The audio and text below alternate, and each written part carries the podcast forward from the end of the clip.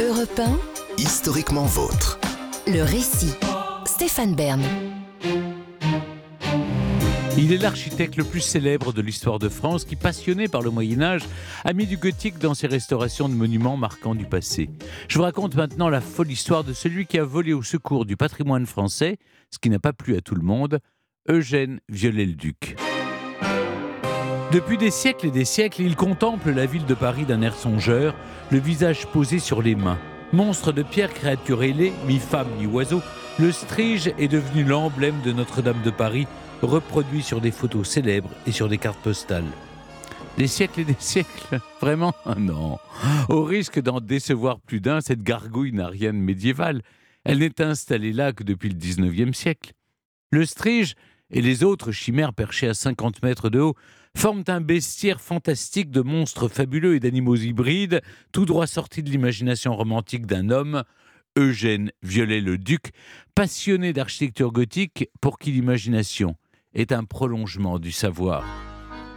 Eugène Viollet-le-Duc naît le 27 janvier 1814 à deux pas du jardin du Palais Royal, au cœur de Paris, dans une famille bourgeoise et cultivée. Sa mère Elisabeth tient salon dans leur appartement de la rue Chabanais et reçoit tous les vendredis les brillants esprits de son temps. Le plus célèbre de ses visiteurs s'appelle Stendhal. Son père Emmanuel, lui, est un écrivain, poète à ses heures, nommé, sous la monarchie de Juillet, conservateur des maisons et résidences royales. Le petit Eugène grandit dans les livres. Il est proche de son oncle maternel, le peintre Étienne-Jean de l'Écluse, ancien élève du grand Jacques-Louis David, et de certains de ses amis, dont l'écrivain Prosper Mérimée. Ce cercle d'intellectuels et d'artistes forme son œil et son esprit aussi. Rien d'étonnant donc à ce que très jeune Eugène se prenne de passion pour le patrimoine et pour l'histoire, surtout celle du Moyen Âge. S'il comprend rapidement qu'il voudra étudier l'architecture, Eugène est un adolescent rebelle qui refuse de suivre les pas de ses aînés.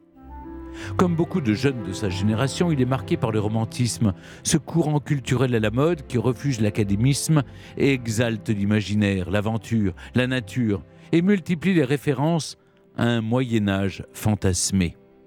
À 18 ans, Eugène Viollet-le-Duc refuse d'intégrer l'école des beaux-arts.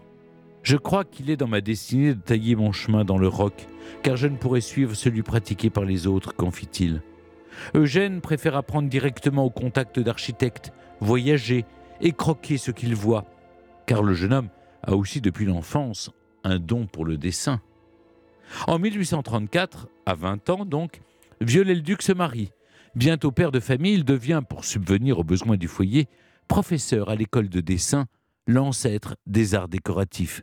Il continue à peindre et vend même à bon prix l'un de ses tableaux, Le banquet des dames aux Tuileries, et au roi Louis-Philippe en personne. Avec l'argent récolté, Viollet-le-Duc peut réaliser son rêve, faire son grand tour, comme il dit, un voyage initiatique en Italie. À son retour, il entre au Conseil des bâtiments civils, dont la mission est de dresser l'inventaire et de mener la restauration du patrimoine médiéval. Avec Prosper Mérimée, nommé à l'inspection générale des monuments historiques, tout juste créé, Eugène visite les plus grands sites de France. Carnet à la main, il arpente les ruines, prend des notes et engrange une connaissance encyclopédique de l'architecture des siècles passés. Un savoir nécessaire. Le chantier à entreprendre est immense.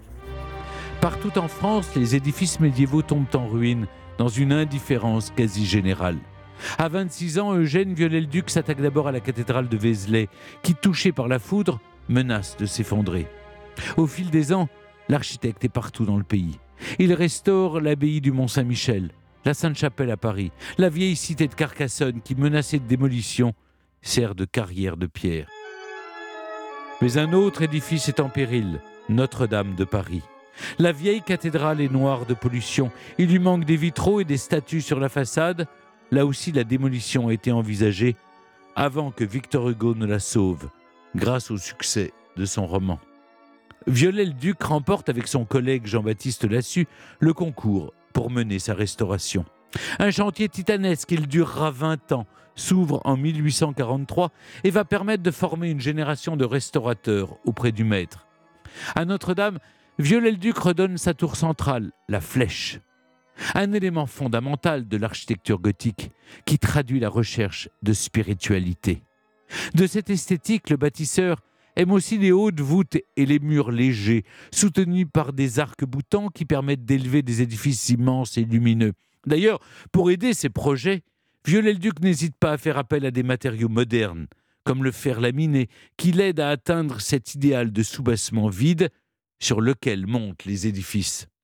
Le chantier, non encore achevé en 1857, à la demande de Napoléon III, l'architecte s'attaque à une nouvelle restauration d'envergure, le château de Pierrefonds, dans l'Oise. Au départ, il ne s'agit que de restaurer le donjon, auquel Viollet-le-Duc veut adjoindre deux tours et laisser le reste en ruine à la mode romantique. Mais l'empereur décide finalement d'en faire une résidence secondaire. Alors, le bâtisseur laisse libre cours à ses envies. La façade de la chapelle, avec ses ogives et ses arcs brisés, est parfaitement gothique. La galerie couverte, en revanche, est de style Renaissance. Un peu partout, des références au Moyen Âge jalonnent la construction, comme cette incroyable gouttière en forme de salamandre à la gueule grande ouverte qui orne la cour d'honneur du château. Pierrefonds est un pastiche, un décor de cinéma pour film fantastique. Il faut dire que la véracité historique n'est pas le souci premier de Viollet-le-Duc. Et cette manière de prendre des libertés avec les conventions, dans sa vie comme dans son travail, va lui attirer bien des jalousies, mais aussi quelques ennuis. Pour Viollet-le-Duc, la restauration d'un bâtiment n'est pas le rétablissement de son aspect historique. L'architecte le dit lui-même. Restaurer un édifice, ce n'est pas l'entretenir, le réparer ou le refaire, c'est le rétablir dans un état complet qui peut n'avoir jamais existé à un moment donné. Une confession déroutante. Mais pour lui, seul le résultat compte et tant pis s'il faut quelque peu s'arranger avec la vérité. Le restaurateur doit chercher la perfection par respect pour les bâtisseurs originels qui peut-être n'avaient pas pu atteindre cet objectif. Son architecture néogothique doit servir ce projet, celui d'une esthétique qui rejette la mesure pour la grandeur, la beauté pour le sublime. Pierrefonds est son château médiéval idéal, celui qu'il a imaginé en rêve. Eugène Viollet-le-Duc est un personnage complexe, un peu fantasque, franchement hyperactif. En plus de ses nombreux et importants chantiers à travers la France, l'architecte conçoit même un projet de restauration du Mont Blanc. Dans un livre publié en 1876, il décrit les façons de lui rendre son aspect originel, vierge de toute trace humaine. L'omniprésence de Viollet-le-Duc finit par agacer ses collègues et ses contemporains.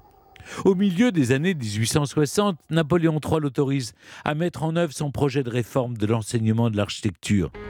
Mais une véritable cabale s'organise contre lui, menée par les académiciens qui ne lui ont pas pardonné son refus d'intégrer les beaux-arts et son absence de diplôme. Viollet-le-Duc doit démissionner. L'architecte retourne à ses chantiers. Malheureusement, sur ce plan-là aussi, il doit faire face à une hostilité récurrente. Et aucun des grands bâtiments qu'il avait imaginés, comme le projet d'un nouvel opéra à Paris ou d'un palais impérial à Alger, ne verra jamais le jour. Eugène Viollet-le-Duc c'était en septembre 1879 à l'âge de 65 ans à Lausanne, une ville dont il avait bien entendu restauré la cathédrale quelques années plus tôt. Après son décès, son influence sur l'architecture, sur l'art en général, reste considérable. Et c'est grâce à son travail acharné de restauration que nous pouvons encore admirer aujourd'hui nombre des joyaux de notre patrimoine médiéval.